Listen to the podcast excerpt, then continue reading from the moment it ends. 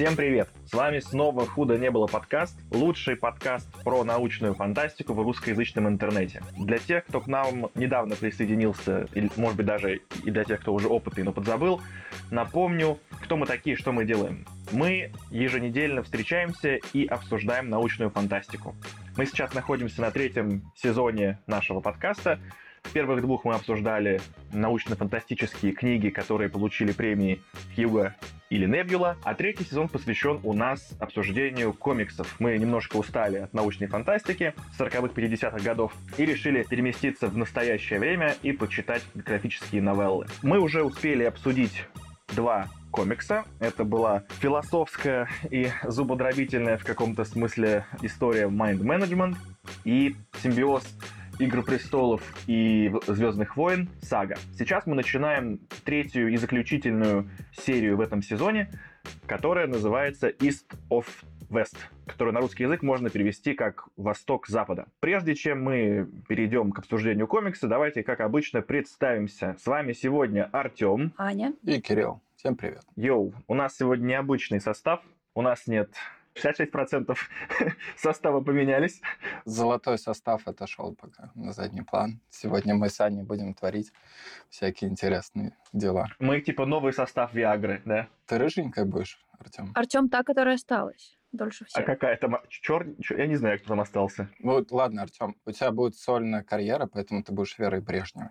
Отлично. Спасибо большое. Мне очень приятно. Давайте, наверное, начнем, как всегда, с каких-нибудь общих вопросов. Мы не виделись давно и не слышались. Как у вас вообще дела? Чем вы занимались все это время? Слушали ли вообще наш подкаст?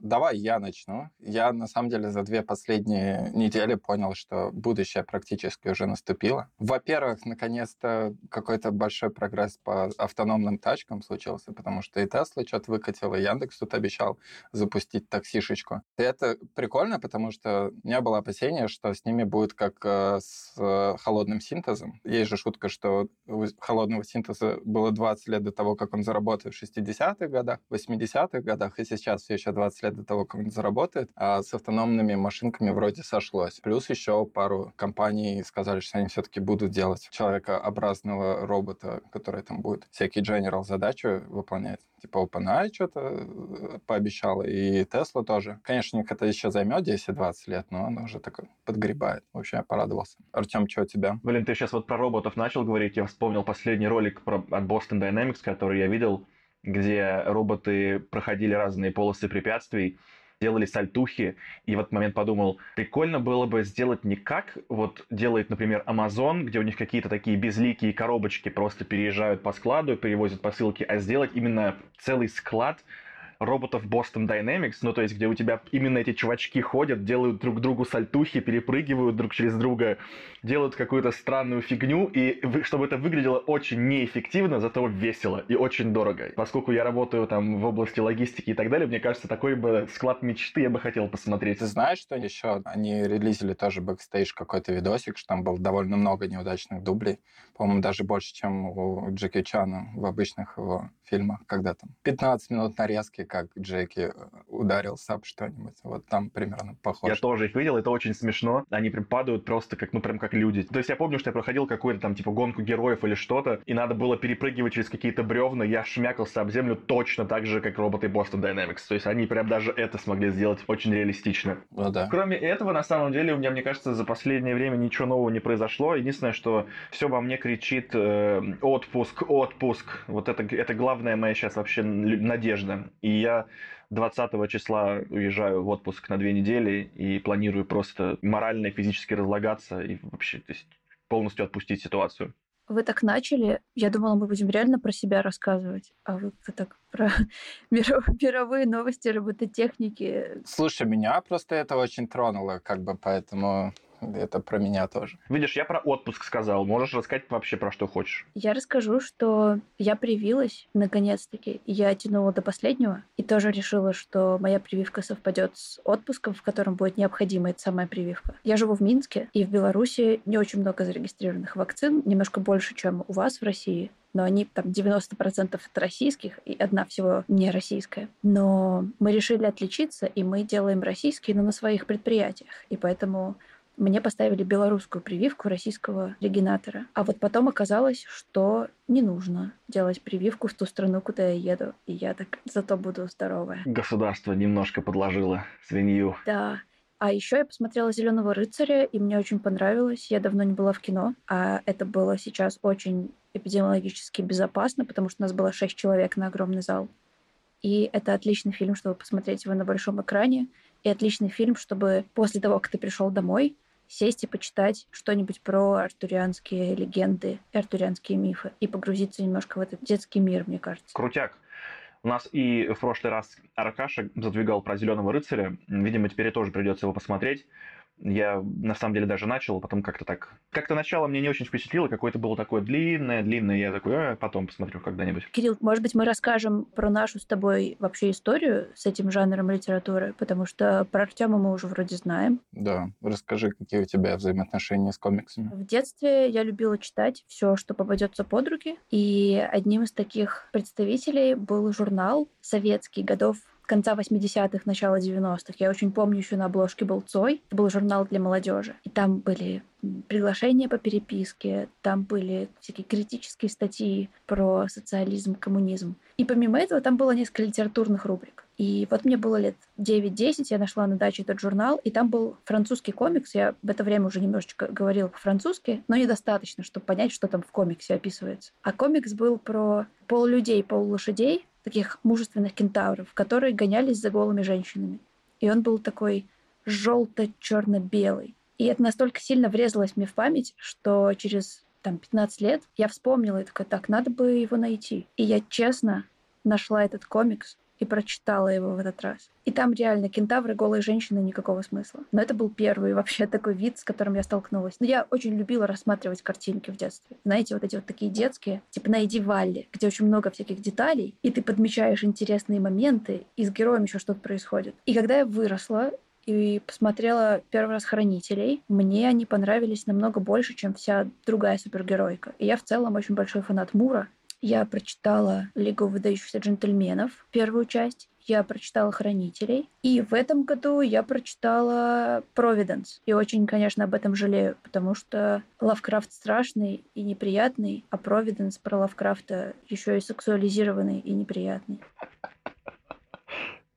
И я не люблю скорее читать про Людей Икс и Марвел персонажей. Я люблю Бэтмена, у меня есть несколько хороших томов про него. И с возрастом мне стало интересно читать необычные комиксы. Я поняла, что практически любую историю можно рассказать в виде комикса. И после того, как мне подарили Бэтмена, я решила отплатить таким же подарком этому человеку. Но у него были такие специфические интересы. Он любил баскетбол, американский хип-хоп и программирование.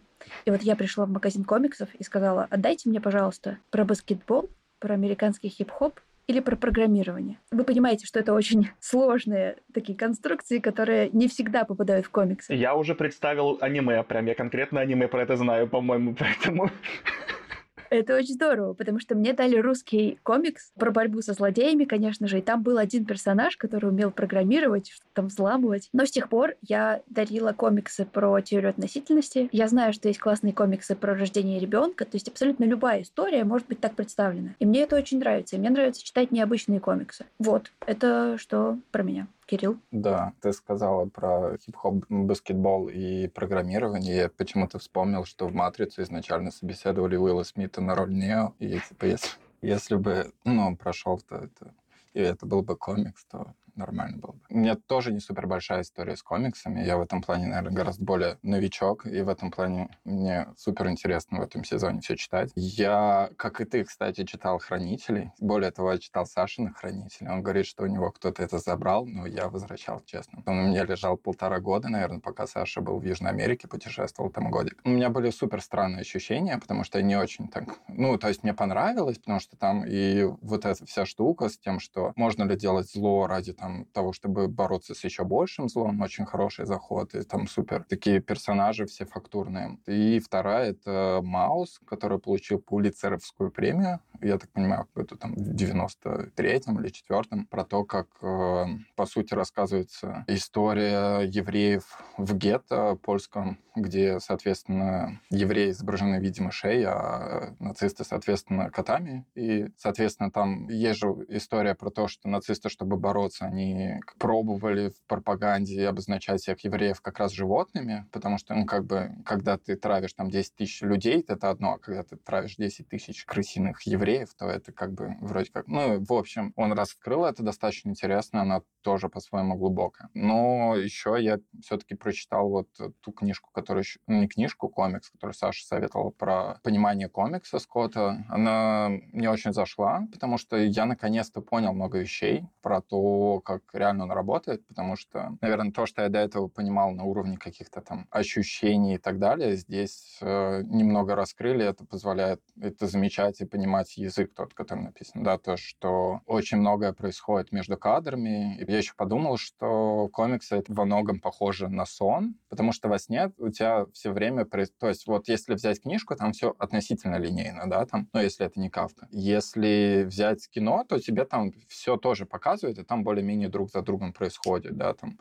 А в случае же с эм, комиксами тебе как будто оставляют. У тебя вот есть э, это ощущение, знаешь, когда во сне вроде как оно с одной стороны логично, но потом у тебя такие переходы очень странные случаются, когда ты там, не знаю, в руках держишь крокодила, внезапно он превращается в мешок с картошкой и так далее. Ну, я не знаю, это, ну, я думаю, чтобы понимать примерно о чем я. И комик за счет своей формы может такое делать. А вторая еще крутая штука, вы же знаете, что есть такие гифки со звуком, условно говоря. То есть где технически звука нету, но ты смотришь, и ты прям слышишь звук. То есть э, было чуть ли не исследование на одной гифке, которое показывало взрыв, и людям не говорили, что это гифки, им говорили, что это видео, показывали и говорили, вы слышите звук? Они такие, да. Там, ну, то есть довольно много людей прям реально... Ну, и это называется синтезия, насколько я понимаю, и как раз э, комиксы позволяют. То есть это интересно. Вы, вы начинаете, вот когда комиксы читаете, читать разными голосами героев, то есть которые нарисованы? Мне кажется, я нет. Я звук воспринимаю так. Я воспринимаю вот эти вот все звуковые эффекты, которые пишутся большими буквами. Бах. Кабум ты читаешь, да? О. Да. Там еще как раз вот эта тема была про less is more, типа, что минимализм — это наоборот задумано, условно говоря, да, то есть если где-то есть фотореалистичность, она на самом деле не всегда хорошо работает. То есть потому что если там нарисован какой-то очень абстрактный человек, соответственно, тебе легче гораздо там как-то с ним проассоциироваться, потому что если в деталях, то там не у всех есть какая-нибудь там скула выдающаяся или что-нибудь, а про то, что, не знаю, Артем смотрит на персонажа, у него там нарисовано два глаза, рот и нос. И Артем, так это же я. У меня тоже два глаза, нос и рот и ты легко себя ассоциируешь. И в этом смысле это тоже работает на каком-то таком артистическом уровне. Еще раз, наверное, всем советую, что если вдруг вы понимаете, что формат комиксов вам не сразу заходит, может быть, э, на уровне логическом можно почитать реально комикс, который можно прочитать за полчаса, и многие вещи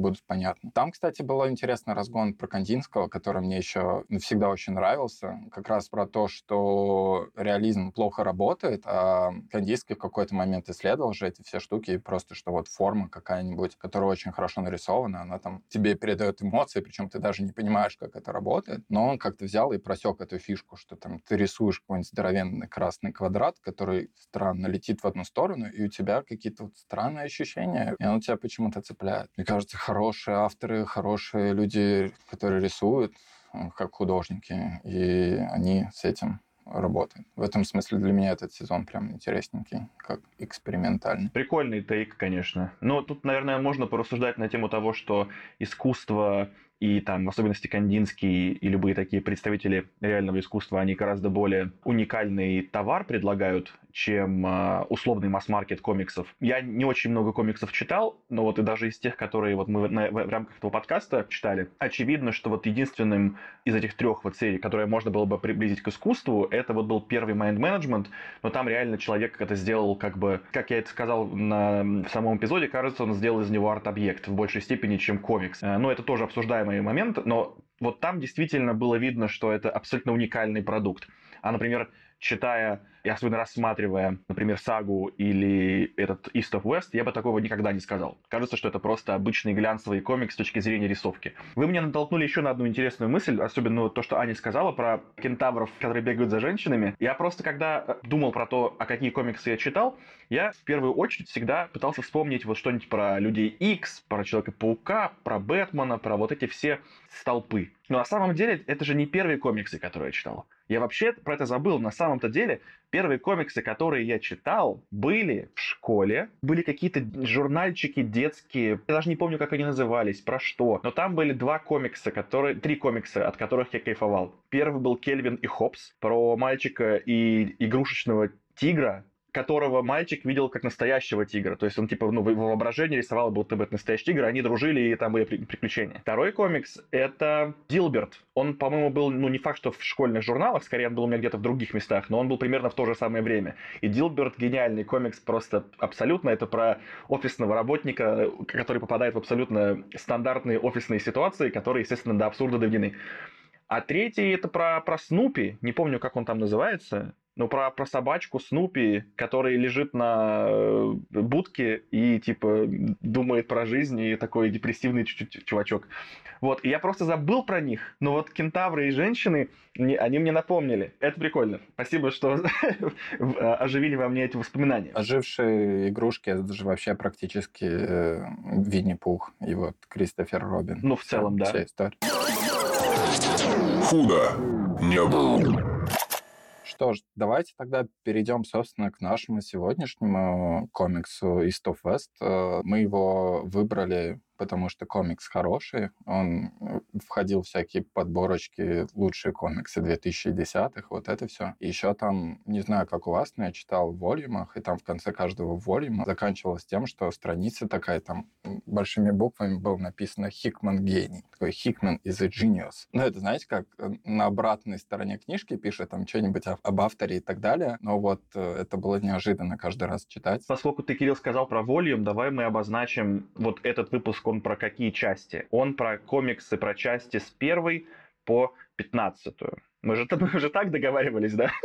Да, с первого по 15 issues это три первых волюма, э, и, по сути, это логически, там, вроде как первый год считается того, что у них там происходит. Мы читаем первую треть, можно сказать. Дальше вторая и третья, они будут немножко неравномерные, но это как бы, соответственно, и логически там по годам поделены. То Соответственно, это такой сайфайный вестерн. Я так понимаю, что Хикман и Дагота собрались там и оба хотели поработать вместе, но один хотел делать вестерн, а второй хотел делать сайфай. Они сказали, а давай делать и то, и другое. И вот у них получилось то, что получилось, и то, что мы будем рассказывать. У вас были какие-нибудь ожидания вообще про комикс? Я думал, что это будет прям вестерн. Вот в смысле, я думал, что вот это будет просто про то, что в будущем мир стал таким же, ну, то есть мир, в котором все гоняют на каких-нибудь э, летающих автомобилях, но при этом стреляют из револьверов. Все, это все мое ожидание было. У меня было ноль ожиданий. Я даже не помню, почему из всех трех я решила обсуждать именно его. Я, кстати, об этом немножечко пожалела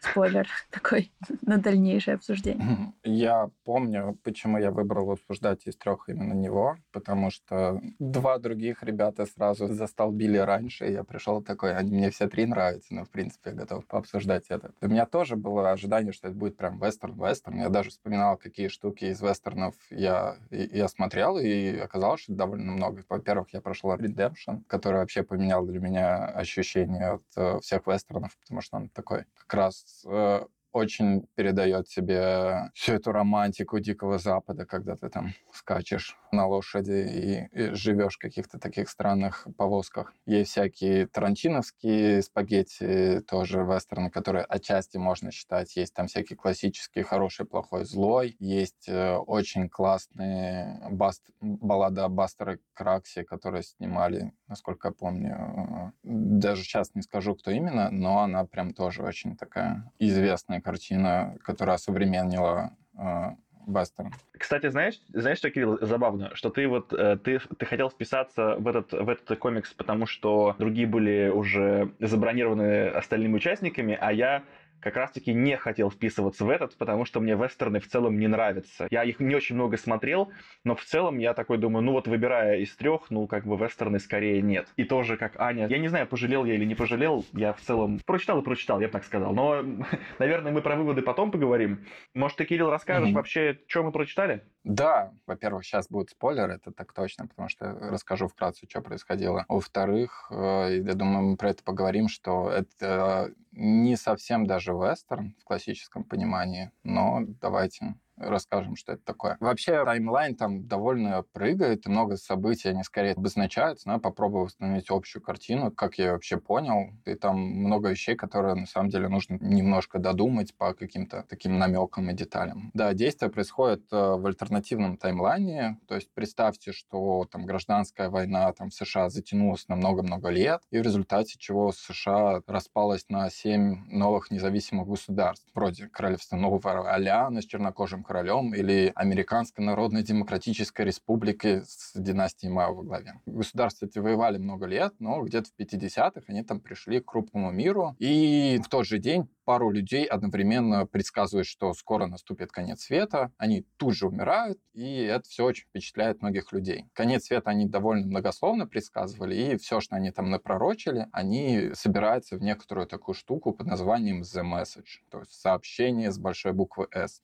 По сути, это такой некоторый аналог Библии, только немного апокалиптичненький. Появляется группа людей, которые называются избранными. Это всякие высокопоставленные люди из всех государств, которые прям вот искренне верят, что сообщение — это правда, и, соответственно, приближают апокалипсис как могут своими силами. Более того, в какой-то момент в соответствии с пророчеством появляются четыре всадника апокалипсиса. Это, собственно, там чума, голод, война и смерть, которые выглядят реально как какие-то персонажи-люди, и они должны принести, конечно, конец света. Но что-то идет не так. Всадник смерть, который изображается как такой как раз ковбой, высокий, бледный, очень похож скорее на какого-то Клинта Иствуда. Он влюбляется в принцессу Мау, Шаулян ее зовут, вот, и он оставляет своих братанов по апокалипсису, а от принцессы у него рождается сын. Вот. А трем оставшимся всадникам это вообще не нравится. Они на него обижаются и делают вид, что убивают принцессу с сыном. Но смерть, он там самый прокачанный из них, он приходит в ярость и, в свою очередь, убивает их. Как раз-таки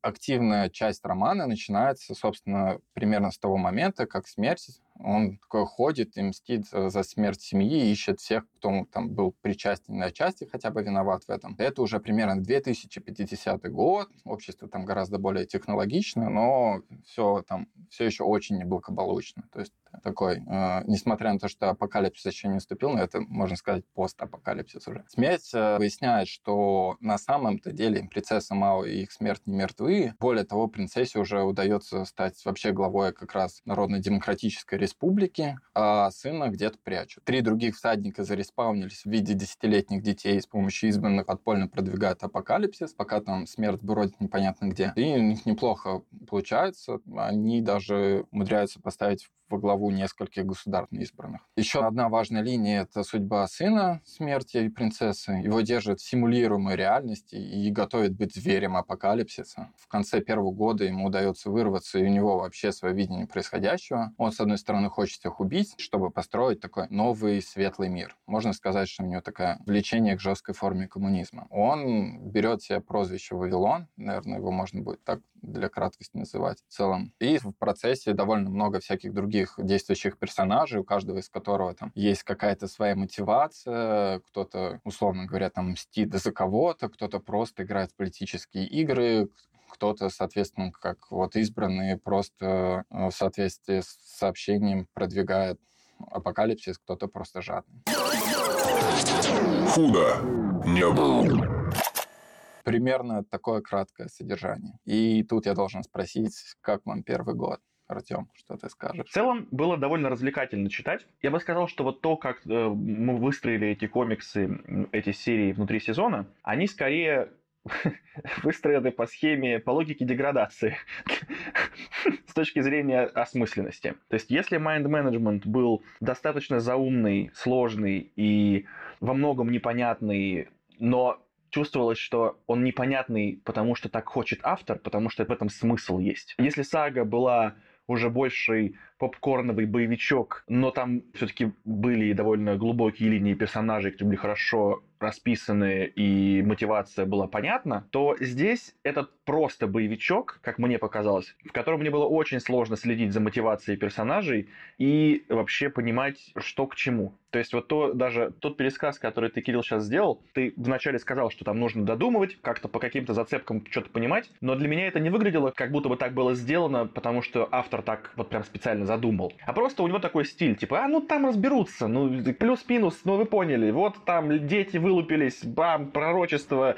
какой-то месседж, что за месседж, что за предсказание, почему Мао Цзэдун и какой-то вождь индейцев и какой-то еще чувак предсказали, ничего не понятно, ну и ладно, ну как зато Зато много Крашилова, все во всех стреляют, убивают, и это, кажется, пока что для меня вот фокус этого произведения, что вот прям этот вот самый экшон должен просто через край бить, а дальше уже ты э, там, может быть, найдешь какой-то смысл, может быть, не найдешь смысла. Ну, ничего, ничего страшного. Например, вот, э, ну, это, это моя главная претензия. Мне было достаточно тяжело следить за Хикманом, как писателем, а вот художник, мне кажется, потрясающий. Драгота, да, по-моему, его фамилия. И даже то, что вот, например, ты, завершая пересказ, сказал, что Вавилон живет в симулируемом виде, тут, по идее, бы надо еще сказать, что вроде как его вот этот симулируемый мир загнал один из вот этих самых избранных, которого усыновил один из всадников апокалипсиса апокалипсиса. То есть надо понимать, что не только они сначала симулировали смерть жены и ребенка смерти, они в этот цифровой мир, в эту матрицу загнали Вавилона, и теперь этот Вавилон не очень понимает, где кончается реальность и начинается его вот эта вот цифровая матрица. А а короче, вот это все надо очень сильно угадывать для меня было. Мне было очень тяжело продираться именно в контент, а с точки зрения визуала бомба, по-моему. Про Вавилона, раз мы заговорили, по-моему, довольно сильная линия. Ну, как бы все понимают, что как раз принцесса Мао, она там какой-то очень сильный, как они называют, варлорд, сильная воительница, и глав, там часть какой-то семьи императорской. В то же время она женится на смерти, и, соответственно, подразумевается, что их сын там будет еще более мощным персонажем. Поэтому один из избранных, мне кажется, что это был шаман, который сконструировал вот эту всю штуку, которую там, кстати, в процессе первого года они пускают в расход, который как раз пытался направить э, его мощь в ту сторону, которая нужна им, и за счет этого он, соответственно... Ну, хотел ре- пророчество реализовать, да. Ну, да, да, да. Вот, и там довольно классная тема, тема, что лучший друг этого Вавилона, по сути, это такой шарик, который с AI, некоторая такая удочка практически к порталу, но смысл в том, что он вроде как доверяет только этому шарику, но этот шарик как раз создан для того, чтобы его немножко эксплуатировать. И в этом есть какая-то, знаешь, очень сильная драма, но с другой стороны есть красота хода со стороны шамана, потому что представь, что у тебя есть некоторое существо, которое очень сильно, которое гораздо сильнее тебя, но у тебя есть некоторый запас по времени. И тут ты что делаешь? Ты немножко манипулируешь реальностью, чтобы, знаешь, вот как раз эффект бабочки, условно говоря, что ты э, такой бифуркация что ты вначале немножко влияешь, и он вроде как идет в нужную тебе сторону. Это такой очень тонкий ход с его стороны, поэтому тут интересно для меня что будет дальше. Будет ли он вестись, поймет ли он в какой-то момент, что им манипулирует, потому что потому как он вырвался из этой всей реальности, то есть кажется, что какое-то понимание, что что-то как бы не так идет, у него все-таки есть. А как тебе? Я читаю уже второй раз. Первый раз было зимой. Я прочла довольно быстро все выпуски, кроме тома про мир, потому что помимо там 45 выпусков есть еще сборник графической информации инфографики об этой всей вселенной, потому что Хикман, как вы помните из обсуждения людей X в десятой степени, очень любит рисовать карты и рисовать к этим картам пиктограммы. И вот есть прям целый том, в котором каждая из наций расписана, чем она сильна, сколько у нее денег, какой у них мотив, какой у них флаг, как они идут во всем Таиланде между собой скрещиваясь. И мир я обнаружила только сейчас, когда увидела, так сказать, компоновку по выпускам. Честно, я второго прочтения ожидала больше пасхалок. Это, может быть, неправильное слово, но в МГМТ меня каждые страниц 5 поражали отсылки. Ну, то есть я реально видела какие-то классные культурные коды, которые были заложены Например, потрясная сцена из Твин Пикса. Которую только ты увидела. Да, я об этом написала вам, где они дают самый главный спойлер к истории телевидения. Очень много каких-то текстовых штук, визуальных. А когда я читала «Восточный Запад», «Запад Востока», «Восток Запада», Восток Запада. К востоку. «Восток Запада», Кайф, пофигу. Западный Восток. К востоку от запада было бы очень хорошо, кстати, по звучанию. И вот я читала, и я надеялась что-нибудь увидеть. И либо я плохо разбираюсь в поп-культуре, либо я плохо разбираюсь в творчестве Хикмана, потому что я видела очень мало. Единственное, что вот мне сейчас пришло в голову, о том, что было же семь государств, и было семь избранных, и было семь печатей о апокалипсиса. Ну, вообще, меня вся эта тема заставила прочитать немножечко про терминологию и про всадников, и вообще про то, что такое апокалипсис. И вот там было семь печатей, которые срываются. Срывается первая, приходит первый всадник, срывается вторая, второй, и там происходит до срывания последней. И вот прикиньте, там было тоже семь чуваков семь печатей. И я такая, о, ну хоть что-то, хоть что-то звучит классно. У меня тут, знаешь, только какая была одна ссылка, которая мне показалась, что я увидел, но мне так сильно показалось, что это оказывается полный булшит. Это про то, что было семь наций, и я подумал, а при чем здесь песня The White Stripes Seven Nation Army? Думаю, интересно, есть ли какая-то связь? Я загуглил, оказалось, что просто Seven Nation Army это типа автор песни неправильно понял вроде как звучание словосочетания The Salvation Army, а The Salvation Army — это, короче, какой-то вид христианской церкви американской. В общем, никакой связи ни с чем нет. Все, в общем, я, я бросил все эти искать пасхалки. Нет, не мое это. Я... все плохо, я ни, ничего не угадал. Это было бы очень хорошо. Seven Nation Army просто еще вышла в 2006 году. Если бы White Stripes предугадали Хикмана лет на 10, это было бы вообще гениально, я считаю. Мне было слишком много крови и убийств. Наверное, мне хотелось больше таких твистов загадочных, больше отсылок, больше интересных визуальных решений, но я не смогла этого увидеть. Я попытаюсь еще раз, потому что я читала там некоторые отзывы, и люди говорили про какие-то классные панели, которые там смещаются с стороны в сторону, и ты видишь такой визуальный сильный ход. Я прочитала один из отзывов, в котором основной поинт был в том, что человек был накурен в процессе прочтения. И поэтому ему понравилось. И я подумала, может быть, в этом загадка. Я бы тоже хотел попробовать перечитать этот комикс так. Еще одно наблюдение, как вывод про весь комикс, который я пока еще не прочитал, но кажется, что я уже знаю, что будет для меня дальше. По первым 15 комиксам я понял, что мне не интересен ни один из персонажей, кроме двух. Это Ворон и Медведь. Это вот эти спутники смерти, какие-то, значит, их почему-то называют, обоих называют ведьмы,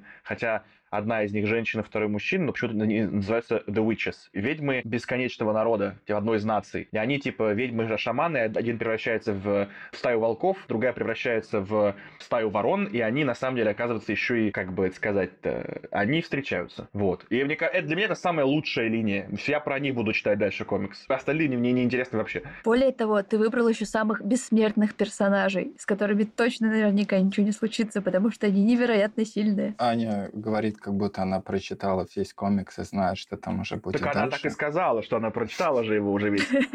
Спасибо, что объяснил шутку, Артем. А, блин.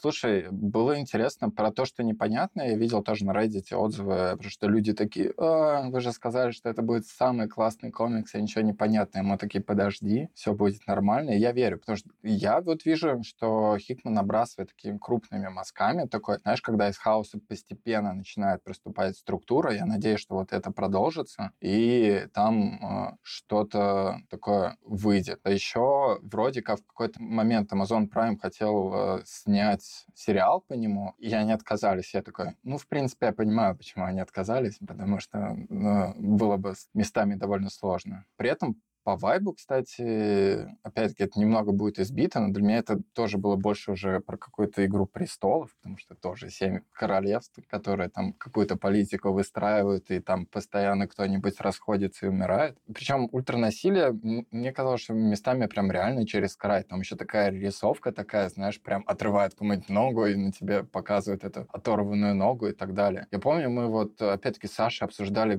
GTA 5, когда что вроде, ну, как бы классная наверное, такая вообще культовая, можно сказать, но там тоже очень много какого-то прям насилия через край, особенно когда линия Тревора начинается, где он просто каких-то людей убивает, потому что они там на него посмотрели не так. Здесь мне тоже местами... Понятно, что это такой немного сетап мира, типа, что он такой, он супер суровый. Там. Так что посмотрим, что дальше будет. Может быть, они в какой-то момент завяжут с этим. Но не факт. Ощущений, честно говоря, такого нет. Еще есть одна вещь, которую, наверное, люди, которые комиксов много читают, знали, но я э, буквально вот узнал, что, оказывается, люди, которые рисуют, они рисуют черно-белым почти всегда и раскрашивают чуть ли не другие люди. И именно в этом было довольно интересно, потому что, мне кажется, через свет через довольно много там даже передавалось. То есть, видимо, они все-таки это в каком-то там деме довольно близком делают. Даже первый вот этот разворот, где там небо такое бесконечное, которое, по сути, над пустыней, я просто залип просто на картинку минуты на две, потому что она такая красивая была. И причем она была красивая именно потому, что свет, потому что там ничего другого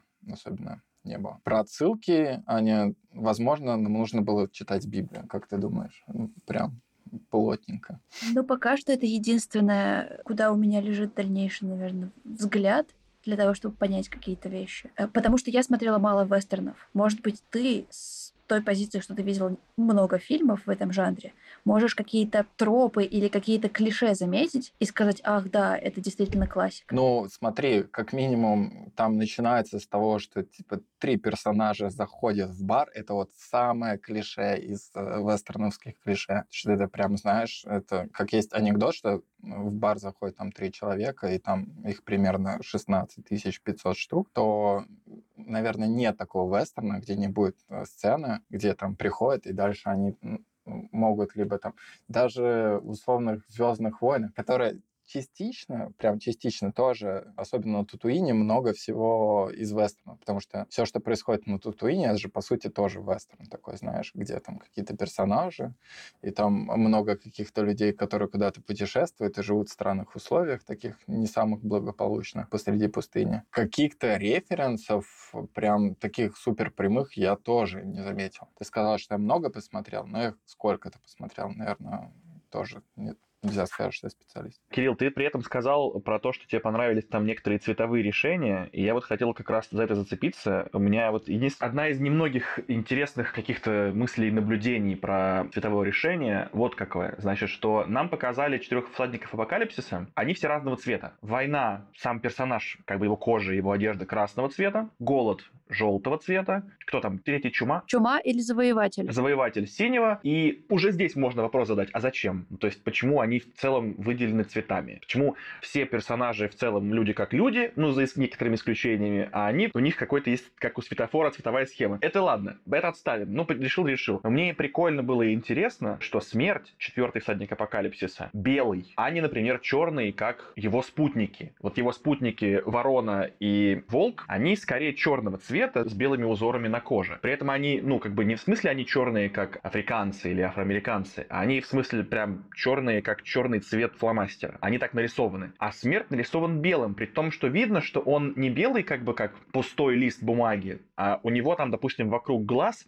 есть некоторые оттенки телесного цвета вот где-то вокруг глаз. И мне просто интересно, что конкретно этим хотел сказать Хикман. Или даже, может быть, Драгота, не знаю. Ну, кто-то, наверное, Хикман, потому что он скорее написал логику логику того, как это должно выглядеть. Почему смерть белая? Это типа, что он протагонист, поэтому он белый. Ну, то есть, и все. Те намекают, кто, собственно, это главный протагонист, потому что изначально ты можешь даже не понять. Там много есть вопросов про то, что. А про цвета еще в самом Библия, я так понимаю, тоже про это говорилось. Там было такое цветовое маркирование, оно немножко отличалось, но там, например, смерть реально на рыжем коне был. То есть э, вот это соответствие цветов, оно до некоторой степени себе помогает. Плюс еще, чтобы не запутаться, потому что, честно говоря, если бы ну, завоеватели, война не различались бы по цветам, их было бы сложно различать. То есть там еще голод изображен или изображена по-другому, но первые два они прям похожи. Пухленькие десятилетние мальчики, да? Типа того, да. Но нужно отметить, что это не первое их пришествие в этот мир. В первом пришествии они пришли все вчетвером, и они все вчетвером способствовали приближению апокалипсиса, и война была женщиной в крайне жестной фигурой. И когда война-мальчик просыпается и видит себя десятилетним пацаном, он говорит, черт, я скучаю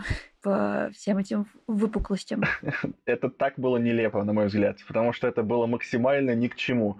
То есть вот в одном моменте в этом комиксе Хикман рассуждает о реинкарнации, и что ты мог быть женщиной и реинкарнироваться в мальчика. И наоборот, получается, что вот голод была до этого мужчиной, а стала женщиной, а другие чуваки тоже были, они были сначала женщинами, а потом как мальчики реинкарнировались. И это ничего не говорит ни о чем. Ну, как бы, что хотел сказать Хикман? Ну, что при инкарнации могут быть сюрпризы, Артем. Ну, вот вот это все. Еще ну, в английском это нормально, что Дэс — это мужик, а в русском всегда это сейчас говорить смерть, она и так далее.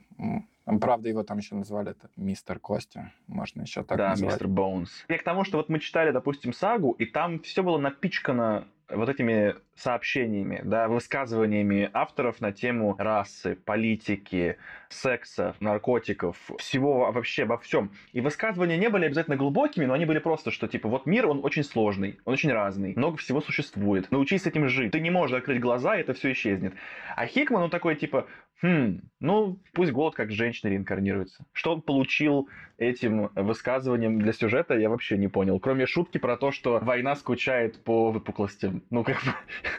Не, ну там еще все-таки на этом играет, потому что там есть персонаж, которого отчасти довольно жалко, Эзра. Это тоже такая немного библейская отсылка, потому что, насколько я понимаю, Эзра идет такой один из отцов-основателей иудаизма, там был в Ветхом Завете, если я правильно помню. Ну, не суть. Просто на его фоне это был рассказ про токсичные отношения со своими родителями и матерью в частности, потому что там бедный Эзра пытался все время быть лучше и лучше, а мать ему каждый раз говорила там, ну, пойдет ну, чувак, ты, конечно, старался, но как бы поботай сообщение еще. Может быть, оно тебе расскажет, как стать еще лучше. И в итоге она перерождается, там какая-то смесь какой-то странной комичности с тем, что она уже десятилетний мальчик, которого он все еще называет там мама. И при этом он говорит, вот теперь ты стал достойным сообщения в тот момент, когда в результате там не очень удачных событий он становится наполовину каким-то мутантом, из которого растет здоровенный монстр из его руки, и который делает ему очень больно больно. Может быть, он как раз, э, знаешь, это, он играется с твоими чувствами. Если бы при этом, соответственно, она бы оставалась какой-то женщиной вот такой, это было бы очень странно и очень драматично. Но Хикман такой, а давай еще она при этом будет пацаном десятилетним. И ты такой, что здесь происходит? Я вообще не понимаю. Мне кажется, что это тоже такой довольно сильный художественный э, прием про то, что люди как бы не в той форме, в которой кажутся. Ну, в общем, общем, это какой-то мир необоснованной жестокости и иногда бессмысленности. Вот я бы так для себя про это подвел. Я вспомнила плюс этого комикса, который я для себя открыла. Я читала по выпускам, и в конце каждого выпуска была реклама других комиксов. И я наткнулась на потрясающий комикс, который называется «Секс-преступники». Там были кентавры? Нет, там были ребята, которые занимались сексом, и у них останавливалось время. И они грабили банк. Я почему-то подумал, ты скажешь, что они занимались сексом, и у них останавливалось сердце. Не знаю, почему я так подумал. Ну, типа, очень короткая, очень короткая графическая новелла из двух страниц. Вот первый секс, потом смерть. Все. И в этом комиксе все, что я люблю. Там очень много мелких картинок с мелкими деталями, в очень детском стиле нарисованных. Вот как комиксы для детей или там для школьников. Но при этом такой секс-эд небольшой. Сексуальное воспитание. Ну, хорошо. Интересный комикс. Я потом, возможно, даже взгляну, потому что вот If довольно сильный. Худо не было. Я хотела у вас спросить, есть ли у вас любимые персонажи?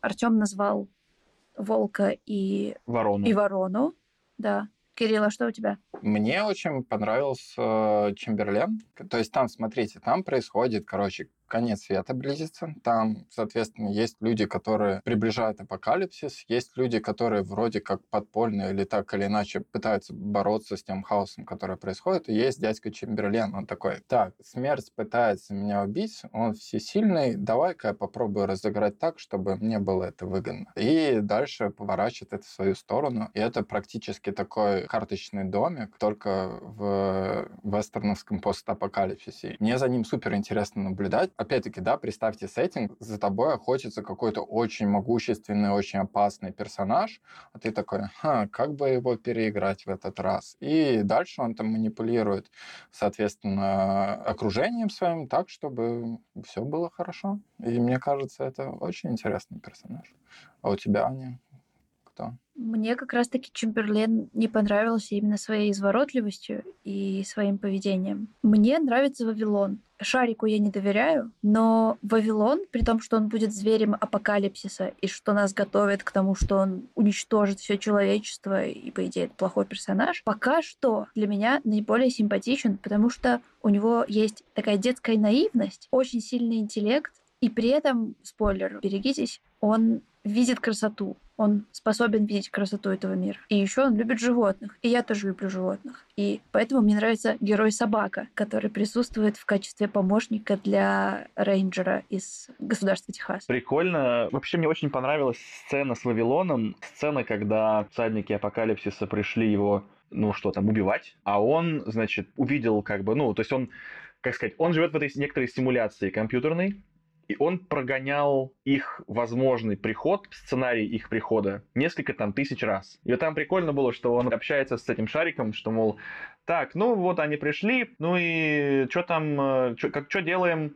Ну и там э, Шарик что-то там говорит, что вот там мы, у тебя там мало времени, вот делай то-то, то-то. А он спрашивает, а сколько раз мы прогоняли этот сценарий? Шарик отвечает, там, там что-то больше тысячи или сколько-то. А ну нормально, типа шансы, типа шансы есть там, что если сделать все правильно, все будет нормально. И это как-то так прикольно, да, что он так как бы с одной стороны, как ты говоришь, у него детская наивность, с другой стороны, это человек, который уже прожил, получается, очень много событий, очень многие тысячи раз. И у него уже должна была такая немножко даже какой-то появиться и, и скепсис, и такое уже, ну, на, такое, что он как будто бы уже пожил в свои, я не знаю, сколько ему лет, мне кажется, ему тоже лет 10, но, в общем, он в свои эти годы как будто уже прожил несколько жизней, исходя из этих симуляций. У меня еще для вас есть вопрос точнее, может быть, вы поняли то, что я не понял. Вот вставочки на белом фоне, там периодически бывают, и там какая-нибудь цитата, половина из которых звучат как цитаты из паблика ВКонтакте. Я не совсем понял, они как бы от кого, но они скорее просто для атмосферы, или там есть что-то глубже, что я просто не выкупил? Я всегда эту цитату... Ну, то есть там же 15 выпусков, и очень часто целый выпуск посвящен какому-то персонажу. И вот мы читаем прям все там 20-30 страниц, и раскрывается кто-то из них.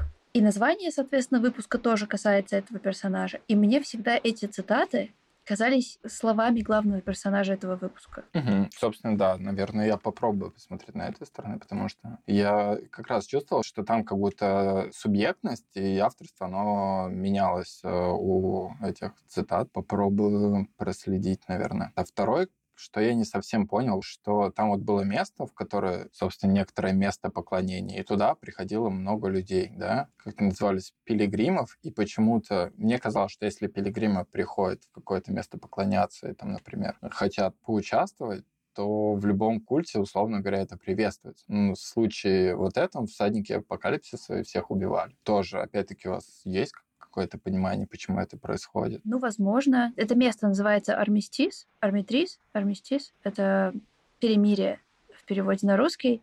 Туда упала комета, которая и положила конец гражданской войне. И это место, откуда регенерируются всадники апокалипсиса. Возможно, потому что, приходя туда, они нарушали территорию этой страны и могли там что-нибудь увидеть или сделать, потому что их убивали именно всадники апокалипсиса. Ну вот как есть табличка по газону не ходить, а это вот не ходить по месту респауна всадников апокалипсиса. Что ты тут своими коленями трешь?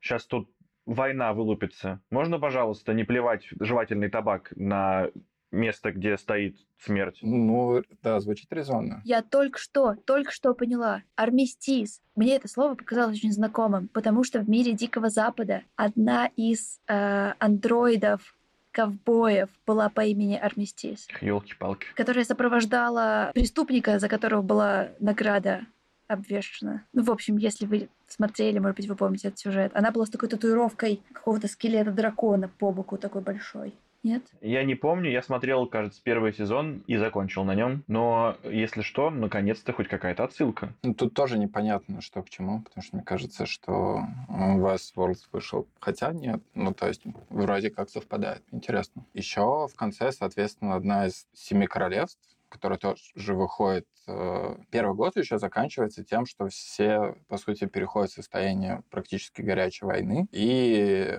одно из самых могущественных и самых технологичных королевств, которое называется Endless Nation, которых очень мало, но при этом они супер продвинутые, они почему-то как раз-таки начинают нападать на Армстис, хотя вроде как э, провоцировала их э, как раз принцесса Мао, которая против них. Ань, ты можешь объяснить, что там происходит? Собственно, почему бесконечные нации начали войну? Стоит заметить, что это бывшие индейцы, которые в познании решили обратиться не к духам прошлого, а к прогрессу и к технологиям. И одного из их споксменов, которые пришли на собрание семи наций, убили. И мне кажется, это было в Армистисе. Возможно, поэтому Да. они решили уничтожить. Я еще одну вспомнила ссылку. Это уже не я догадалась, а это прочитала, что новый президент нации которая Антония Лавей. Это одноименец к Антону Лавею, основателю и верховному жрецу церкви сатаны. Not bad. И она выглядит как э, дьявол. Как немножечко. Ройла де Виллина выглядит из 101 далматинца примерно. Ну, кстати, да. Но мне тоже показался вот этот вот ход каким-то таким, ну, дешевым, наверное. Вот возьмем историю Америки. Так, кто у нас была самая ущемленная нация? Индейцы.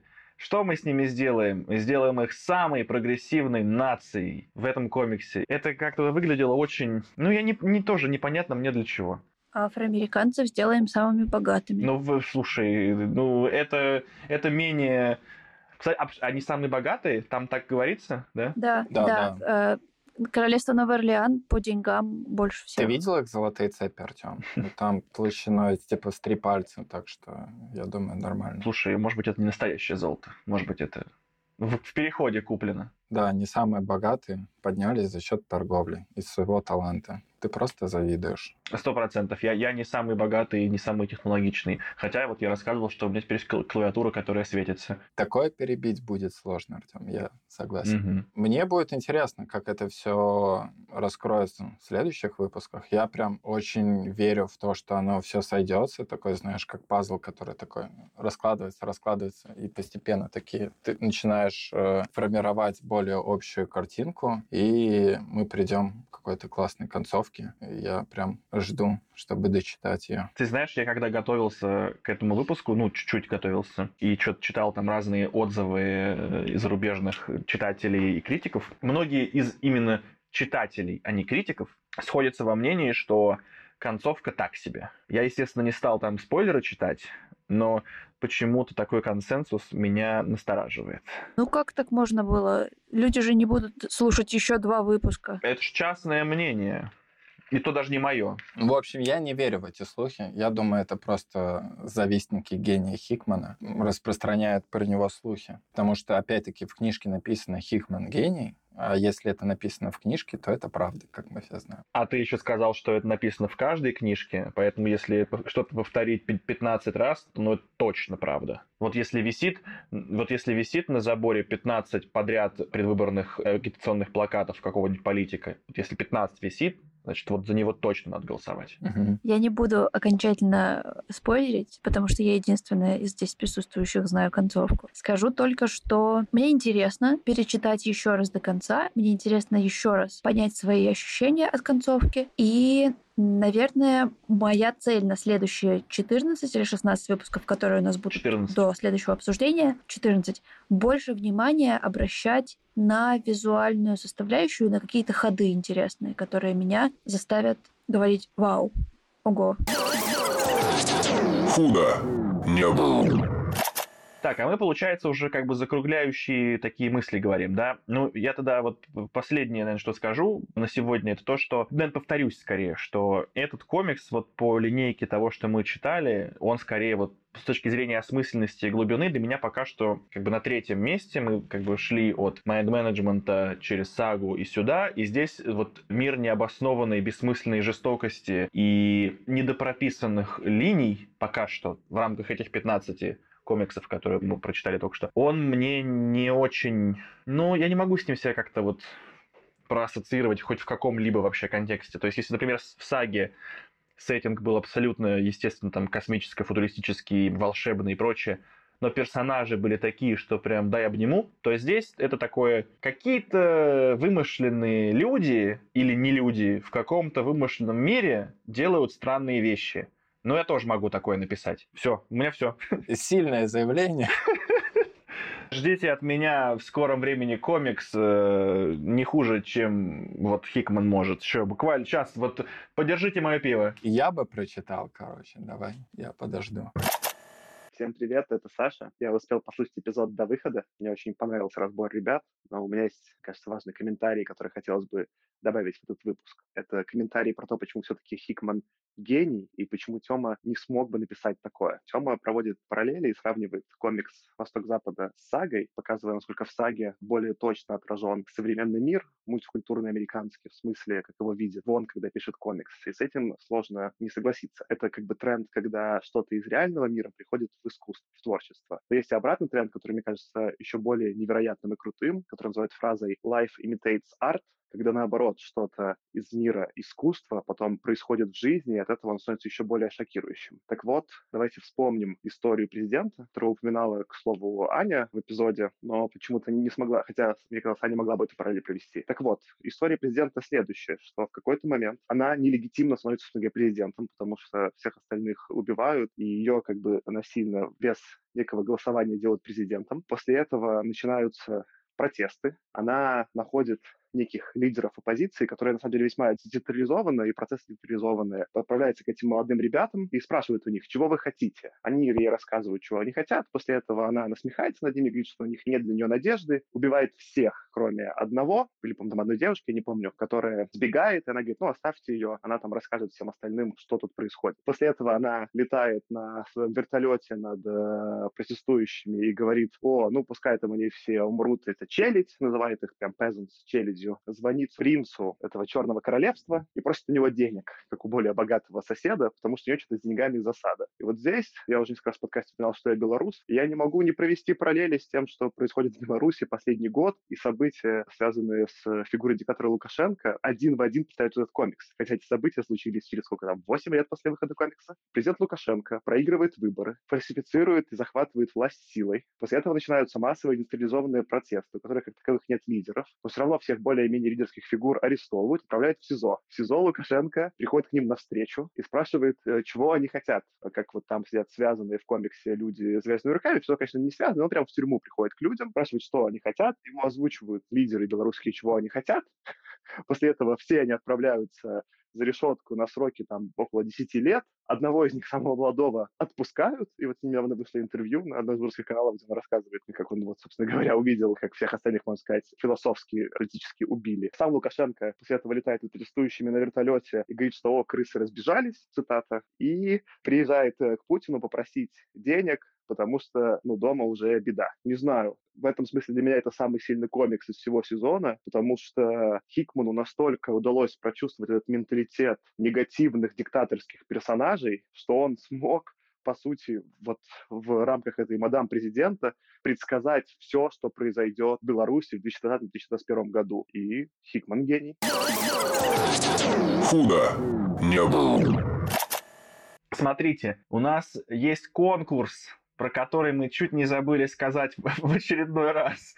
Значит, конкурс следующий. До конца сентября, в крайнем случае до начала октября, присылайте нам в Телеграм, в нашу группу или любому из нас в личное сообщение, или даже можете на почту прислать какую-нибудь историю о том, как вы нас слушаете, где, с кем, что-нибудь, может быть, интересное происходит вокруг, может что-то скучное происходит. Просто присылайте нам истории. Мы их прочитаем, выберем те, которые нам нравятся, и наградим победителей, отправив им винтажные обложки комиксов в рамочках. У нас уже есть несколько, кстати, претендентов на приз.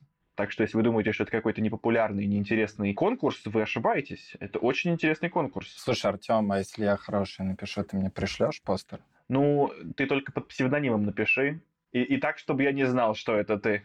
Попрошу друга отправить. Я очень хотела свою историю отправить, но подумала, что ну нет. Твоя история слишком, как бы, понимаешь, это Джокер, это козырный туз в колоде, ее не перебить. Ну что ж, все, отправляйте истории, получайте призы, лайк, шер, алишер, скажите о нас вашей бабушке и слушайте нас через неделю. Всем хорошего дня, покедова! Пока. Пока-пока.